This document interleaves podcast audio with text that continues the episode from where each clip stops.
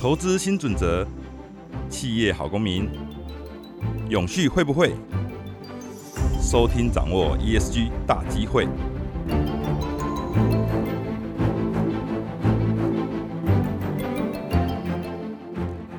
Hello，欢迎大家再次来到永续会。我们这个节目播出以来，回想很多哈。后来我发现说，事实上在社会不同的行业、不同的角落。都遇到我都会跟我说，哎，他有听这个节目，让我还蛮惊讶的哈。所以显见哈，这个永续这件事情是已经深入到每个人的日常啊，不只是企业的事情，然后也不是什么公司或是什么法人的事情，每个人事实上都要做永续，而且大家对于所谓的企业他们怎么做永续都是很有兴趣。那今天哈，今天我们很特别，这个是我开玩笑说，这个是我们从开播以来哈最年轻的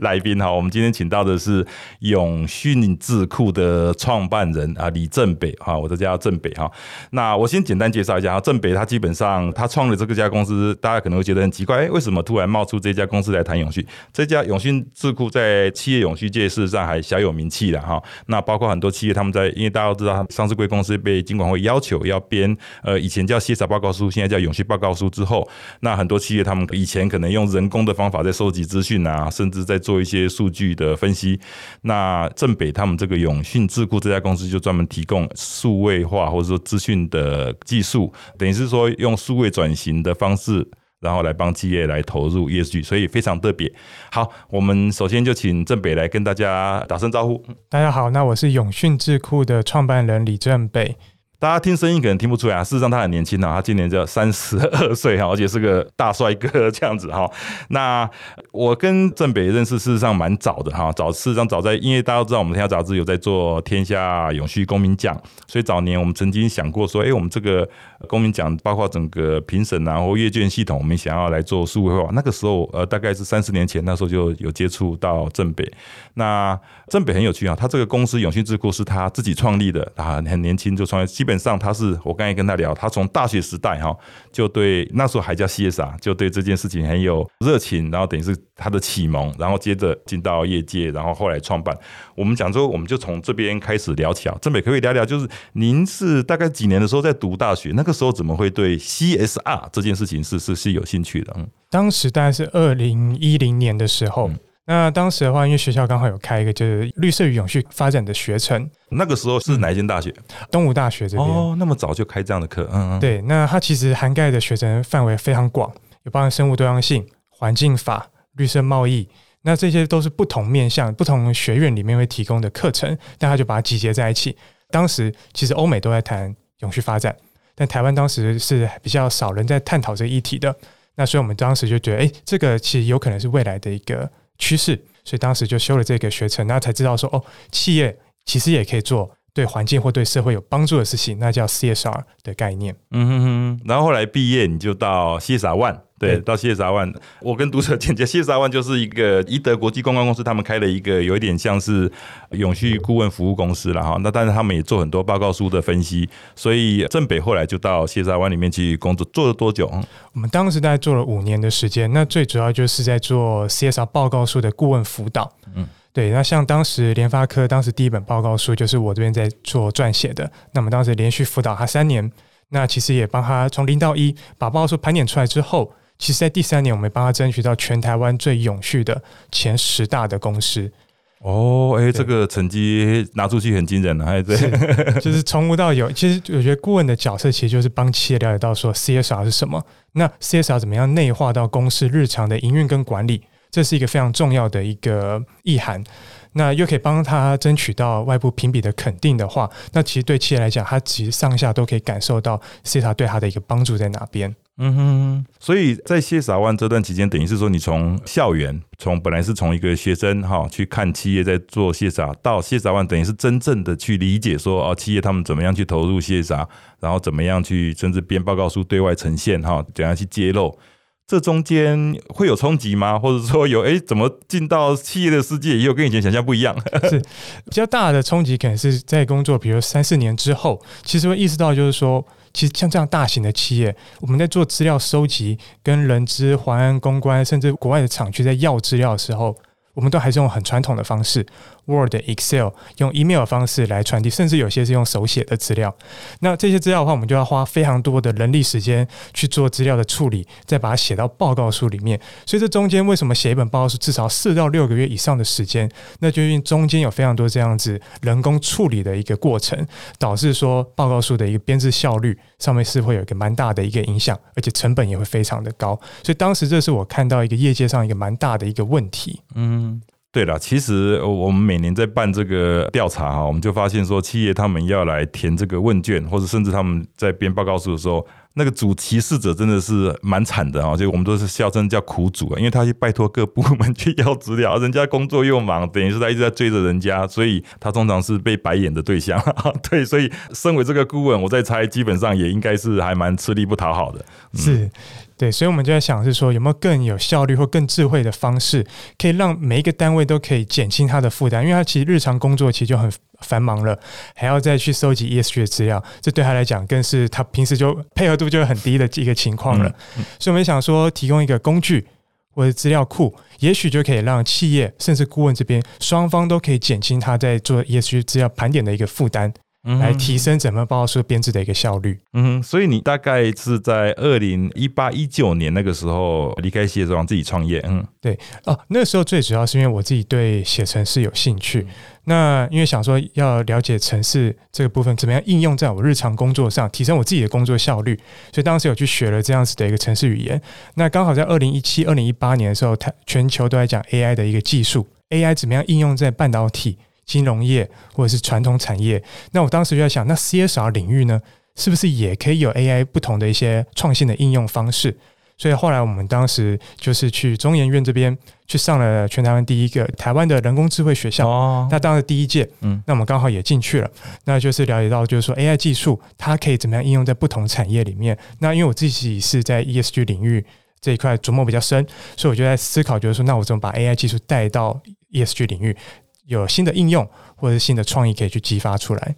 嗯，所以那个时候已经创业了吗？还没。二零一八的时候是筹备，就是说还在验证，就是说，哎，CSR 加上 AI 可以怎么样新的商业模式？二零一八年的话，主要是在验证。那我们是参加非常多的创业竞赛或政府补助案的方式来去验证，说我们这样子的一个想法是可以被市场接受的，或者是有其他前辈也许都会给我们更多更好的意见。那所以我们在二零一九年的时候。就是一月份的时候正式成立，那持续到现在，那今年刚好是已经满三年的一个时间，刚好都有跨过，就是因为听说创业第一年九十 percent 的一个公司基本上都会失败，那三年之后呢，又有九十 percent 还会再失败，我们刚好已经度过两个阶段了，未来的规划可能第五年，第五年的话，看他们在持续的有在 S R 这领域有更多的这个创造更多的价值。不会啦，各位听众不用帮郑北担心啦。基本上我会找他来上我们的节目，表示说他应该至少还可以活活个三五年呐，哦，不用紧张说找这个几年内就消失。因为据我所知，包括有些大公司基本上也会曾经想过要投资他们，甚至现在有一家很知名的软体公司有可能会成为他们一个很重要的一个，不仅是投资方，甚至也是一个很重要的 partner 哈。所以我觉得等于是你一九年那个时候创业，等于是有到一个一个浪头了哈。刚好我们二零二零疫情。起来之后，全球投资界都开始重视 ESG 这件事情。你们等于是随着这个浪头再起来，所以你们是一个团队。是，对我们的话，其实最主要是我跟另外两位 partner 都是在中研院这边认识的。哦，AI 人工学校这边认识。那他们刚好也都是 IT 背景的。那我这边是 CSR Domain Know How。嗯，那我们就是结合两种专业。来去提供新的一个商业模式。那我们其实创业，坦白讲，真的很幸运，就是创业其实都很看时机。你有没有在对的一个时机点上去提供相对应的服务？嗯，那刚好台湾政府这边的话，在推动 CSR 法规，其实每一年比每一年还要严格的，嗯，而且有更多国际标准要导入。嗯，那这其实都是给我们更多的一个市场机会。嗯。那所以所有的法规，据我所知，一开始那个时候就是金管会要求上市贵企业必须要强制编列协查报告书嘛，哈，这个是一个当那个时候影响很多企业。所以可不可以聊聊你们公司主要做的业务是跟报告书有关？对我们最主要一开始的切入点都是从 CSR 报告书这一块，那我们就是提供资料库跟管理系统，帮助企业可以更快速的把内部的所有的各单位的 ESG 资料都统整在我们平台上。那我们会再帮他们检视，就一样搭配顾问服务的方式帮他检视说，诶，这些资料是不是符合国际标准的？那再帮他去把这样一个文稿产出来。那资料库的部分的话，是因为大家如果看过 ESG 报告书的话，都会知道它是上百页的一个 PDF。假设我想知道说半导体有哪一间企业已经开始在做近零碳排的作为的话，过往我可能要下载很多份 PDF 档案，在一页一页去找。那现在的话，我们其实有点像是建开发了一个 ESG 领域的 Google 搜寻引擎，我们可以直接去输入近零碳排四个关键字，然后锁定在半导体产业，我们就可以知道说哪一家企业在哪一年报告书的第几页。它有提到近零碳排这样一个内容，我们就可以很快透过资料库的方式引导企业去看到说其他标杆企业是怎么做的，所以它就可以很快去做参考，然后来去思考说，那我竞争对手都做了，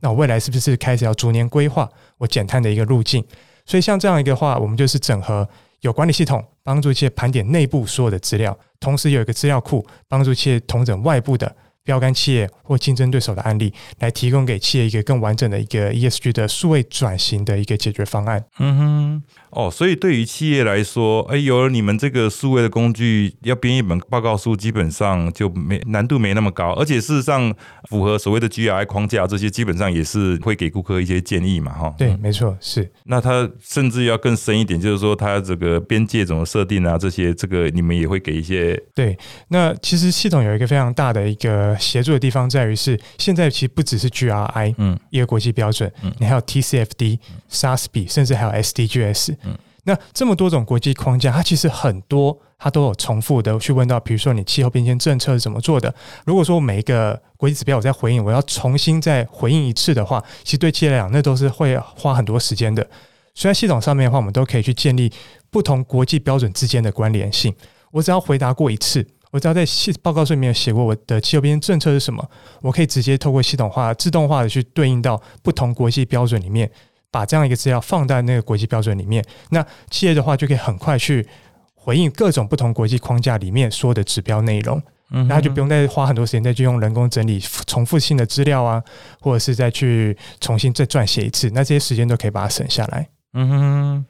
从这个报告书这边出发，基本上听你这样讲起来，它好像接下来可以做的不只是报告书哈。对，报告书的话，其实是一个切入点，因为它报告书的真正意涵在于，是我透过这些国际标准盘点过一次我公司内部所有的作为之后，我可以知道我做了什么，以及我没有做到哪些作为。针对我没有做的作为的部分，我们就可以去看，就是说，那未来如何去拟定新的计划。或者是方案去做持续改善，那所以像 TCFD 这一块，其实假设公司盘点过后，发现我其实过去是没有针对气候风险去做一个完整性的一个流程跟评估的话，那这部分的话，其实我们现在有开发为系统，就是帮助企业去一步一步的去评估，就是说气候变迁有这么多的风险跟机会，哪一些对我来讲是冲击强度比较高的，哪些就是很可能发生的，那我一样通过系统化的方式，帮助企业很快去理清。有哪些议题是我现在就要先做准备的？比如碳税或者是这个烟水我缺电的议题，它都会显示在这样子的一个风险的范围之内，那我们就可以很快去厘清跟做对应的准备。哇，感觉你这个工具再发展下去，会抢了很多顾问业的生意啊！啊，不会，其实我们现在的话都是跟不同的顾问公司合作，所以像刚刚 TCFD 这一块，我们就是跟呃业界非常有名的，就陈耀德老师的团队，嗯，去共同合作跟开发的。所以其实我们这边的角色，并不是说要去取代这样子的顾问公司，我们比较像是在 CSR 这领域从业人员其实都会用到的一个软体工具。就像大家很常会用 Word、Excel 一样，它是一个通用性的工具，它是帮助 CR 从业人员，包含企业内部的人，他都可以更快速的去完成报告书的编制，或者是国际标准的导入。所以，我们其实是互相搭配的一个模式去做。更多市场的一个扩展。嗯，对了，其实我们在永续圈，我们比较常讲共好取代所谓的竞争关系了哈。是，所以基本上等于是顾问业他们出去在做服务的时候，一个很重要的数位的工具，好好应该可以是这样讲。所以，诶，刚才讲到呃，陈耀德老师，陈耀德基本上就是呃，跟许家伟老师他们是一个团队，有一点像，大家可以想象，就是说，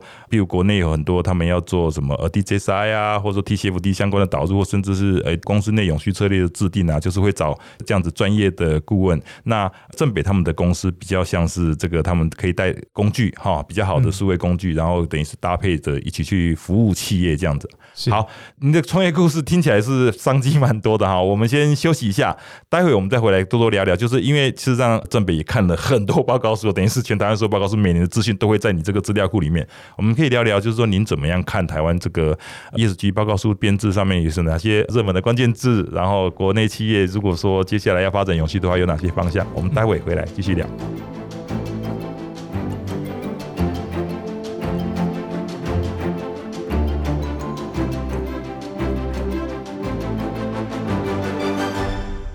好，欢迎大家回来哈。我们刚才有提到哈，呃，正北基本上它这个永讯智库等于是天时地利人和啊，所以我们看到它本来是用数位的方式协助企业在编报告书，那随着整个 ESG 的。浪潮哈，等于是大家的共识度越来越高，所以他甚至他的客户也不单纯只是企业，他甚至是顾问业，甚至据我所知，包括像台大啊或是一些学校，他们在编甚至做一些近邻的规划，或是在这编报告书的时候，也会需要用到正北他们这个公司的服务哈。那我刚才提到，就是正北这边等于是台湾所有的报告书的汇集地啊哈。所以我不知道您看了那么多报告书，你有发现就台湾的企业在 ESG 的发展有没有一个以前可能比较。冷门，然后现在是变成大家普遍去走的方向。那或者是说有一些东西，哎，以前就热到现在。那或者是说你预期未来的趋势上面，你觉得有什么东西是企业值得注意的？嗯，那我们这边的话，其实有这个全台湾的报告书的一个数据资料。那我们处理的方式比较特别，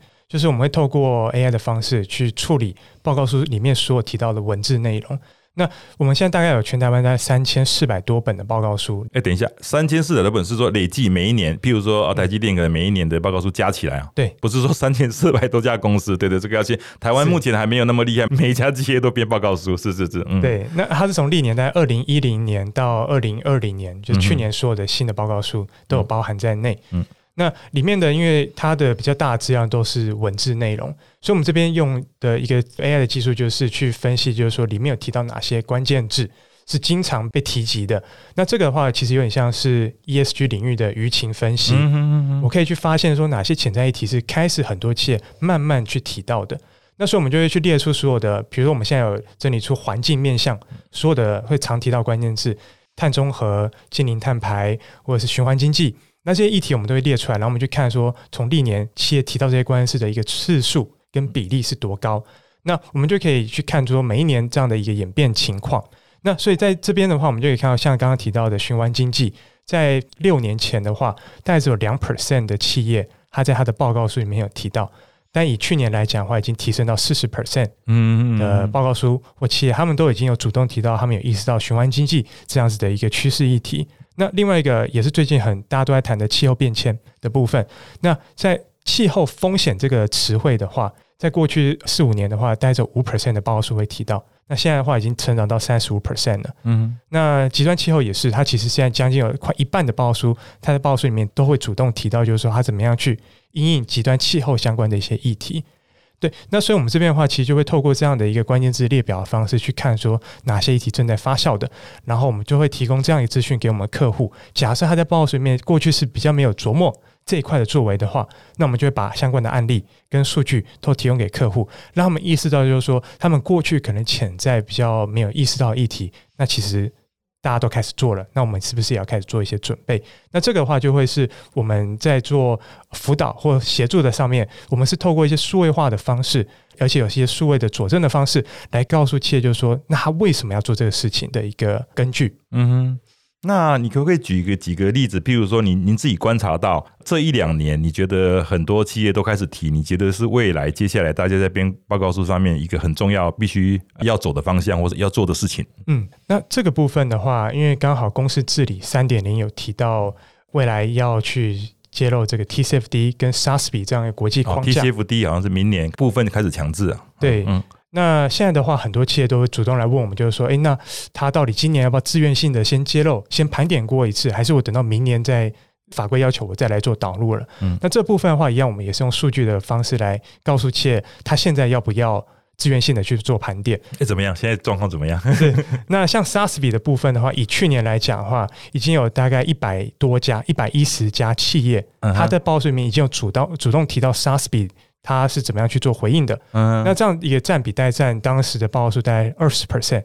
的一个比例。嗯。目前的话，其实最主要都是以标杆企业为主。嗯，莎士比我可能需要，因为很多听众可能有一些不太清楚，啊，是 SASB，它是有所谓的国际永续会计准则，对。对，是一个国际永续会计的一个财务揭露的一个框架的方式啦，是，嗯。是，那在前一年的话，其实全台湾只有十六本报告书，嗯。嗯，有提到 SaaS 比。哦，所以数量很很少，嗯但是它今年直接成长一百多家，是成长十倍以上。嗯，那最主要目前集中在金融业、半导体、电脑跟塑胶业这几个产业，目前是比较主动在积极在回应 SaaS 比指标的。嗯嗯，那其实导入的难度其实不高，它其实有点像 GI 指标一样，只是说它比较强调是量化的数据。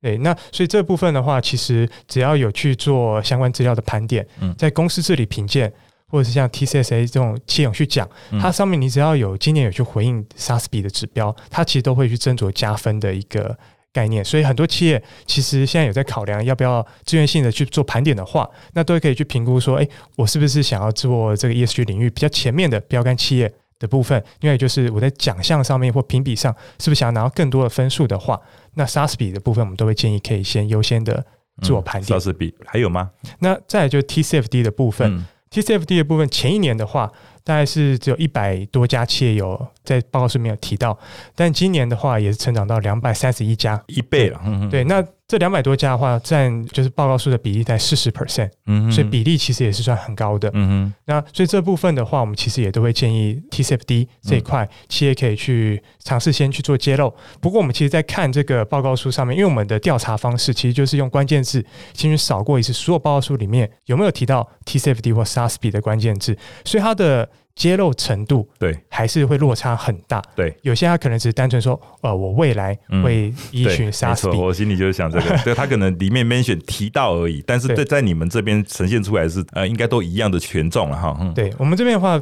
第一阶段是看他有没有提到，就揭露程度而已。嗯那下一阶段的话，我们就是会再去看，就是说他揭露的品质是如何。你们这边看得出来吗？哦，我们这边的话，最主要是因为我们用数据分析之后，我们其嗯实会抓出是哪一本报告书第几页的截图，嗯哼，我们都可以直接把它截取出来。哦，那我们就可以直接去看说这些企业揭露的一个方式是不是够完整的。那最基本的话，可能就是依照四大架构。治理、策略、风险管理跟指标目标的部分，依照这四个框架去说明我们公司做了哪些气候变迁的对应，这个是最基本的。那比较进阶一点的话，它会去画出风险矩阵图，就气候变迁之下有哪些是高风险，哪些比较低风险的，它有一个很完整的矩阵图会呈现出来。那这是比较进阶的。嗯在更完整的话，则是实际有做到情境分析。那情境分析这一块的话，它就是说明气候变迁有这么多的议题，假设碳税制定下来了，对我公司会造成多大的一个财务上的一个冲击？那所以这部分的话，很多企业它可能就会说，比如说台湾假设开始征收碳费，一公吨的二氧化碳当量一百块新台币的话，那可能它会造成一亿左右的一个营收上的一个冲击嗯，他可能就会去估算这样子的一个冲击程度到哪边。那对于公司内部的决策者，他就可以更完整去评估说，那气候变迁之下，哪些议题我要优先先去做评估的。对，所以即便例如企业他自己要做内部探定价，他自己有一个依据，大概说我在我们公司里面探大概多少钱比较合理？哎，这个蛮好的哈，做 ESG 决策的依据。那看这么多报告书，我想大家应该，尤其是对 ESG 或者是说企业内在做相关永续关心的人来说，今天正北这些分享应该非常有收获，尤其是很明确哈，SASB 或 TCFD。那您自己除了这个趋势之外，哈，您这这样看这个这么多报告书，你会有一些什么样的心得跟什么样的发现吗？嗯呃，心得跟发现的话，其实因为我们现在在做的事情都是从企业发布的这个 CTA 资料去做分析的，所以它其实有时候面向会有点过于单一，就是嗯偏向企业这边的观点。所以其实我们这边有时候也会去从媒体的角度去做分析。呃，其实像我们之前有跟 CTA 天下这边有合作，嗯就是我们也有同整 CTA 天下过去历年所有的 CSR 的文章，嗯那我们就找出来，就是说，因为媒体这边其实代表一个很重要的一个角色，就是我不同时间点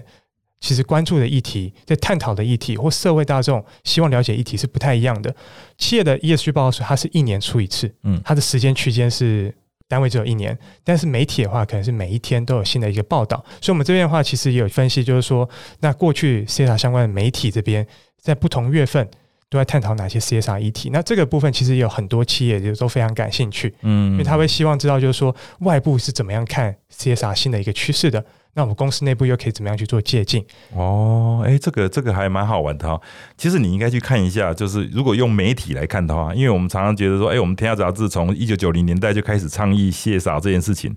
然后这一两年，哇，好多媒体都开始在投入哈。其实可以算一下，可 以看看一家媒体到底它这个从什么时候开始谈 CSR 或 ESG，然后它的持续了多久哈。但没有啦，我是开玩笑。基本上我们还是蛮乐见，就是说整个媒体还有甚至企业开始对 ESG 这件事情非常非常的 care，非常非常重视。等于是说我们这倡议这二十几年来终于开花结果了，我们觉得非常的高兴哦。那诶，其实今天我找郑北来，他有另外一个身份，就是他从新时代，因为我自己在接触很多年轻人。我们发现说，他们对于环境，甚至对于企业以及呃所谓的 CSR，他们的关心程度是。远远超过我们的想象，哦，所以我不知道，就是从大学在读的时候，可能在看企业在做 CSR 的时候，可能会觉得说，哎，这可能是一种包装或是一种行销。那直到你自己进来以后，然后甚至现在自己创业了，我不知道你怎么样去看这个企业在这个做 ESG 这件事情，有让你的整个心境或是看法有所改变吗？嗯，哦，其实这个的确是会有的。那以前的话，其实如果是以年轻时代的话，其实蛮常会觉得是说，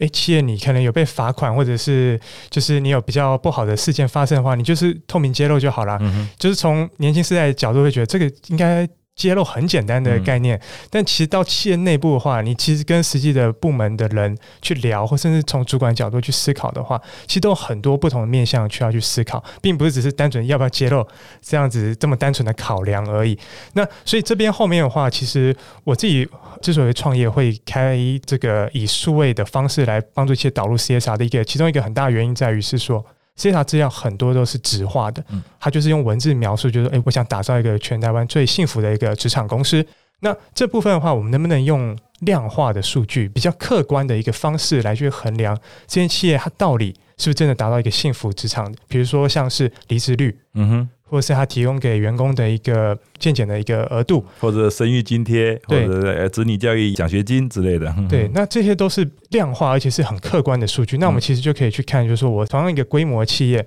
那把这些数据拿出来比较的话，是不是真的如我自己所讲的，我是达到标杆，或者是我这是真的业界里面最幸福的一个职场的公司？那透过数据量化方式，我自己会觉得是说，是在新时代这边会很希望看到企业可以更多这样方面的资讯可以被揭露出来。那因为我们其实都会很常希望说拿这些数据再去做，比如说分析，有些人可能拿来做投资，嗯，就是我在做价值型投资的时候，嗯，我不会只单纯看它的财务的资讯，也会看它非财务的 ESG 的一个表现，嗯，来作为我是不是要投资的一个标的。那这些数据应用的话，它其实可以扩展到很多的面向。那像我们最近其实也会跟一个 NGO，它其实公益自律联盟了，它就是会去管理，就是说这些 NGO 它必须要有一个好的公司治理章程或财务结构。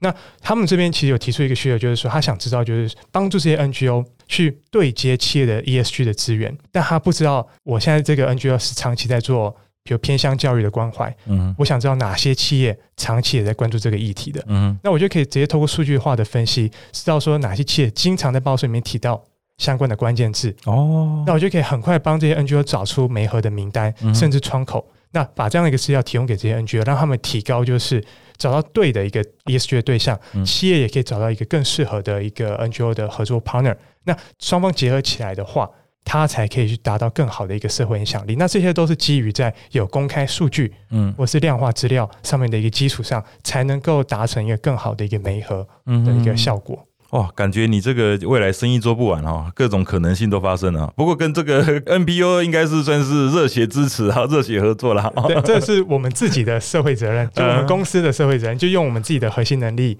商业模式来帮助这些 NGO、NPO 社会企业，听到没有，各位老板，人家创业才三年就开始在讲社会责任，你不要再拖了，赶快投入啊！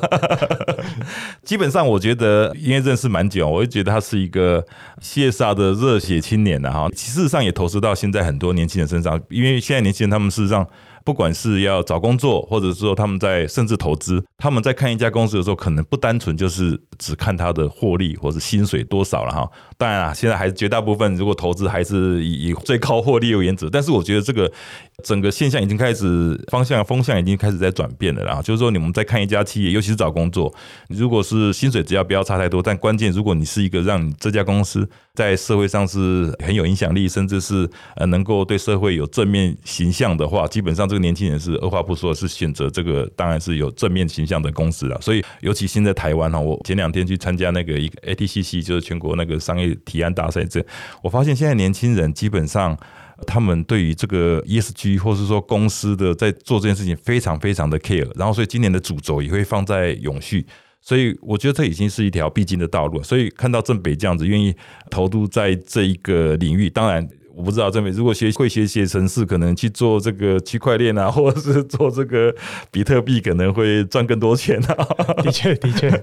那但是会后悔吗？走这一条不归路？不会，不会。就是 CSR 的话，因为其实在这领域的话，我觉得蛮多人都有一个特质，就是希望说，呃，我们做的工作是会有一点社会影响力的。嗯嗯。就是能够为这个整个环境都能带来一点价值的话，那其实。某种程度上会有不一样成就感了。嗯嗯，对。那其实 C S R 这领域要资讯软体或 A I 的人才真的是很难找，非常难找。嗯。那所以我们这边的话，就是希望就是能够我们这边自己先做起。嗯。那如果把这样一个市场做起来的话，那未来其实。有更多这样一个人才加入，嗯哼哼哼，对啊，所以其实很多年轻人可以考虑一下哈，就是进到这个用你们的专长哈，数位的能力来帮很多企业来做 ESG 的数位转型，像正北这样哈。事实上哈，我刚才也问正北，基本上他这个公司也赚钱哦，不要小看这个所谓的永续，好像是苦哈哈，人家不是哦，人家事实上才创办三年就已经赚钱，而且很多大公司就是抢着要投资他们，所以我我觉得这个呃永续哈，之前人家讲永续是一门好生意，是让我们从正北。他的整个创业故事，还有一路走来，我觉得是一个还蛮好的诠释了哈。好，那今天非常谢谢郑北，最后有没有要跟我们观众或是年轻人呼吁什么样的事情？哦，我们这边的话，其实最主要，我们其实会希望就是说，在 C S R 这领域，嗯，如果你有创业家的一个精神的话，那这会是一个很好的一个特质。那因为创业家的精神就是说，你看到一个问题，那你就是投入下去去想办法解决，解决。那因为像我自己会出来创业，就是因为。在当时看了这么多报告书，写了这么多本报告书以后，发现这市场上其实都缺了一个比较智慧化的工具，嗯，或者是一个比较好的一个数位的解决方案。那但当时没有人做，嗯，那我当时想说，哎，没有人做的话，那我就自己来试试看。那所以其实这样子一个创业家精神的话，我觉得其实是很多年轻人可以现在就开始慢慢去思考，说你周边有哪一些潜在的社会或环境问题。那可以先试着去做一点小小改变，嗯，那也许长期发展起来，那都会变成是一个非常庞大的一个商业机会。嗯，对，的确很有道理啊。好，我们今天真的非常谢谢郑北来这边，最后还给我们做真情告白哈，希望更多年轻人加入这个行列。好，今天谢谢郑北，也谢谢大家的收听。我们永续会每个月的第二周和第四周的周四会全新上架，欢迎大家持续收听，谢谢大家，谢谢。